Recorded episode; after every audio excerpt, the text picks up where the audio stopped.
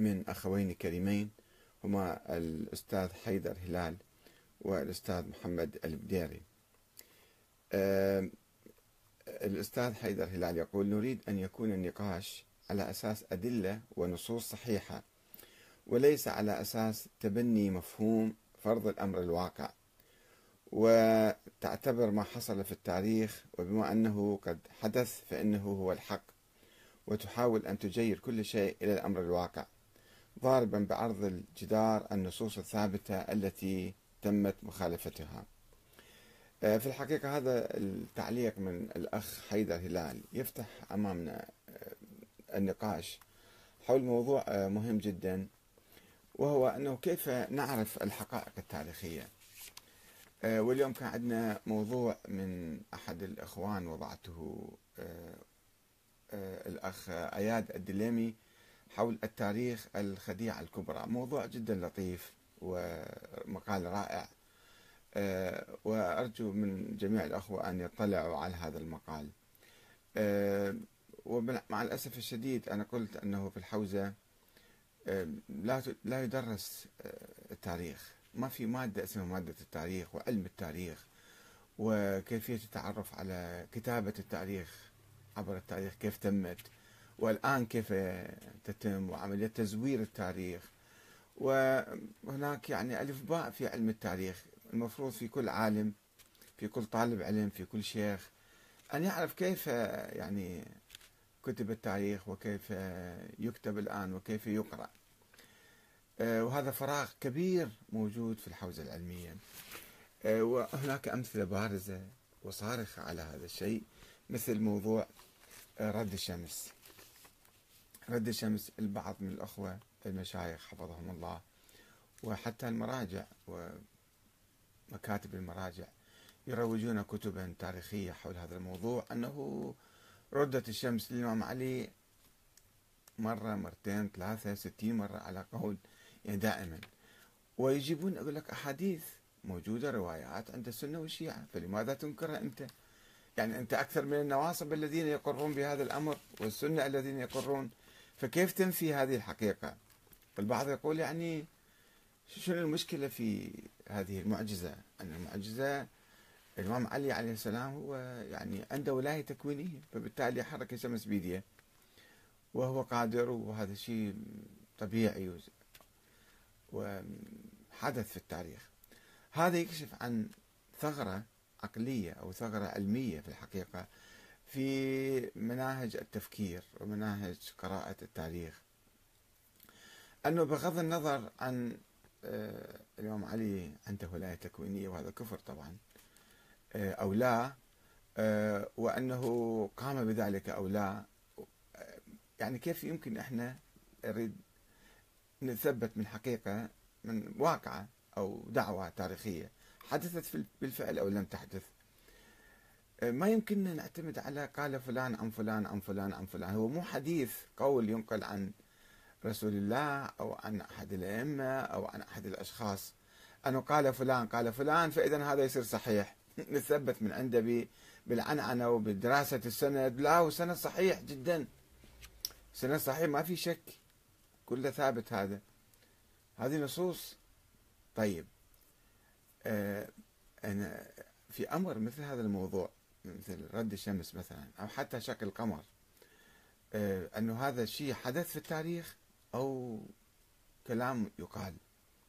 الآية القرآنية طبعا لا تشير حتما إلى حدوثه في التاريخ إنما تقول اقتربت الساعة وانشق القمر يعني سينشق القمر لأن دائما مصطلحات القرآن إيه يعني قد قامت الصلاة مثلا يعني سوف تقوم الصلاة.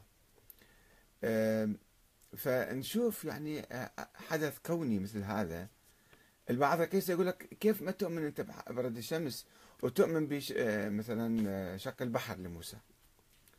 طيب شق البحر لموسى قصة ظرفية في أمام مجموعة من الناس وكذا وانتهت وتروى عنهم رواية. أما مو مو قضية كونية حتى يمكن نبحثها.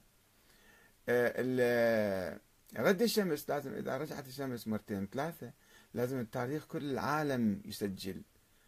الإسلامي السني والشيعي والمسيحي والبوذي وكل الدنيا تسجل والله أن الشمس في فلان يوم رجعت لي ورا أو الأرض يعني أخذت بريك ورجعت لي ورا وهذا يعني نشوف علماء الفلك يدرسون ماذا حدث بالأرض وماذا حدث في السماء منذ ملايين السنين يمكن يعرفون هالشيء ولا ملايين السنين القادمة.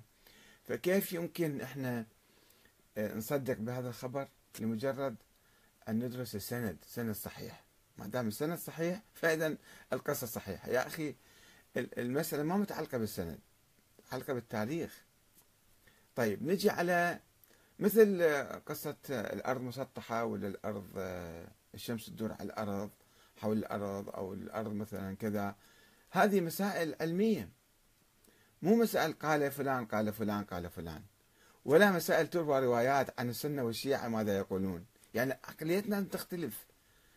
عقلية دراسة التاريخ أو دراسة الأحداث مو بهاي العنعنة مالتكم مال الأقوال مال علم الرجال مال الأحاديث. الأحاديث ممكن يصير عندك حجة عليك. لو أنت قدرت تثبت أنه هذا الحديث قال فلان قال فلان صحيح كله صحيح. زين أخذ بالحديث. يعني هذا يصبح أنت تطمئن إليه مثلا أو يصبح حديث متواتر. يقول لك حديث الشمس أيضا متواتر. يعني شنو معنى التواتر؟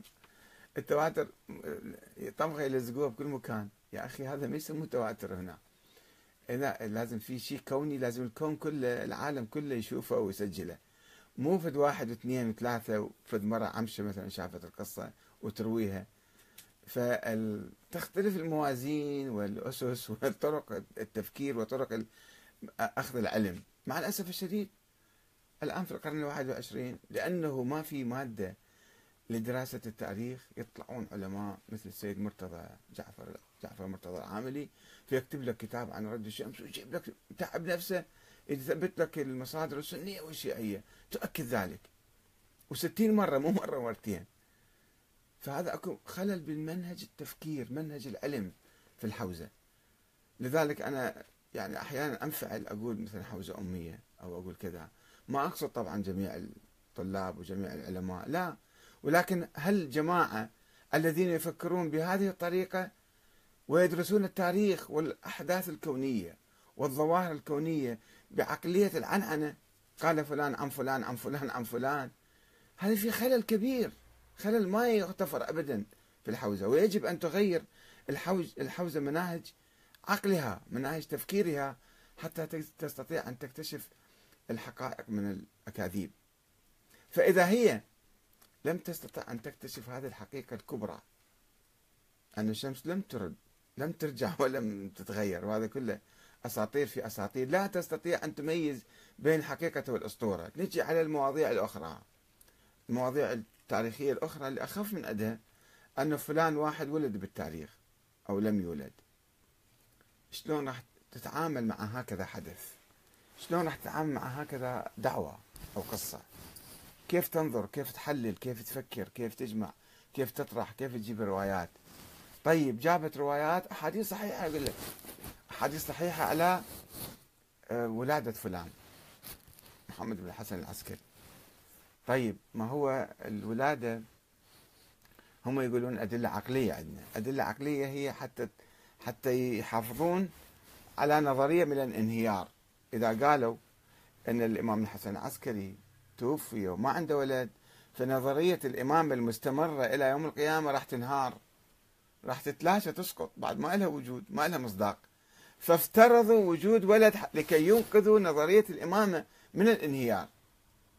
ويقولون ما عندنا دليل ما عندنا دليل تاريخي ما عندنا دليل علمي ولا شرعي على بالعكس خلاف الشرع. بس يقول لك شو نسوي إحنا؟ عندنا نظرية هاي النظرية راح تخرب راح تنهار عندنا أحاديث. عندنا احاديث تقول من مات ولم يعرف إمام زماني ماتت ميتة جاهلية وكذا وكذا وحديث الثقلين إني تارك فيكم ثقلين كتاب الله وأترتي أهل بيتي اذا وينهم؟ الاترى إذا راح الإمام الحسن العسكري وما عنده أولاد فخرب هذا الحديث وخرب ذاك الحديث وبعد ما له مصداق فاذا يجب أن نفترض مصداق لهذه الأحاديث. يعني ولدوا أحاديث أسروها وطلعوا من عندها بد ولد مو الإمام العسكري عنده ولد. الأحاديث اسروها وطلعوا من عنده بد إنسان وهمي خيالي. طيب هاي هاي طريقه من التفكير. طيب هذا الإمام ولد. طيب وبعدين وينه؟ غير يجي يحكم مثلا الإمام شو يسوي هو؟ غير يرشد الناس يهدي الناس يأمر بالمعروف ينهى عن المنكر يقيم العدل يحارب الظلم والجور ويقيم القسط بالأرض. مو هذه مهمة الإمام؟ الإمام مو نبي. الإمام مو عنده رسالة نبوية. الإمام جاي يطبق الشريعة الإسلامية. طيب هذا كيف راح يطبق؟ 1200 سنة صار لنا ما عندنا هذا الإمام اللي افترضنا وجوده حتى يطبق الشريعة. فهنا يقول لك لا ما يصير. أنت لازم تأخذ النصوص. لو النصوص صحيحة لو النصوص ما يصير تضرب النصوص. أنت لا تفكر بعقلك ولا تفكر أنه وين المصداق الخارجي ولا تفكر أنه شلون صار بالنتيجة النظرية وين راحت. ما أنت سويت هذا الإنسان بأدلة يعني نظرية أصرتها وطلعت من عندها ولد. وبعدين تقول هذا ولد لازم يحكم وهو ما يحكم. صار تناقض بكلامك. تناقض 100% اهم الله لازم يعين امام وهم هذا الإمام غايب. ما هاي كلمتين متناقضتين. بس تجيب عقل اللي يدرك هذا التناقض. متى يدرك هذا التناقض؟ يقول لك خلص أحاديث صحيحة لو مو صحيحة؟ طب هو يسويها صحيحة طبعا. هي أحاديث مزورة كلها كذب. كذب في كذب. يقول لك لا أحاديث صحيحة. لأن منو قال؟ الشيخ الطوسي قال صحيح العلام المجلسي قال صحيح الفلان العلام طيب اجوا قالوا قالوا كلامهم مو وحي منزل. خلينا نناقش نشوف المصداق الخارجي مالهم شنو. مثل حديث رد الشمس. يعني إذا أنت ما عندك قدرة على أن تفهم رد الشمس أسطورة ولا حقيقة شلون تقدر تفهم أنه هذا أحاديث صحيحة ولا مو صحيحة؟ وصححت كل ذيك الأسناد وكل تلك الروايات. المشكلة في تصحيح الأحاديث وفي استخدام هذا المنطق مال مال معرفة الأحاديث والكلام مال الأئمة أنه هذا آه، هاي أحاديث صحيحة ولا مو صحيحة استخدمناها في ظواهر تاريخية ظواهر كونية ما يجوز نستخدم هذا المنطق وهالطرق لإثبات مثلا حكم شرعي أو إثبات حديث معين آه، من آه، نقيس عليه الظواهر الكونيه أو نقيس عليه الظواهر التاريخيه أو أحداث أو شخص مولود في التاريخ أو لم يولد. بعدين إحنا تحدثنا قلنا انه آه،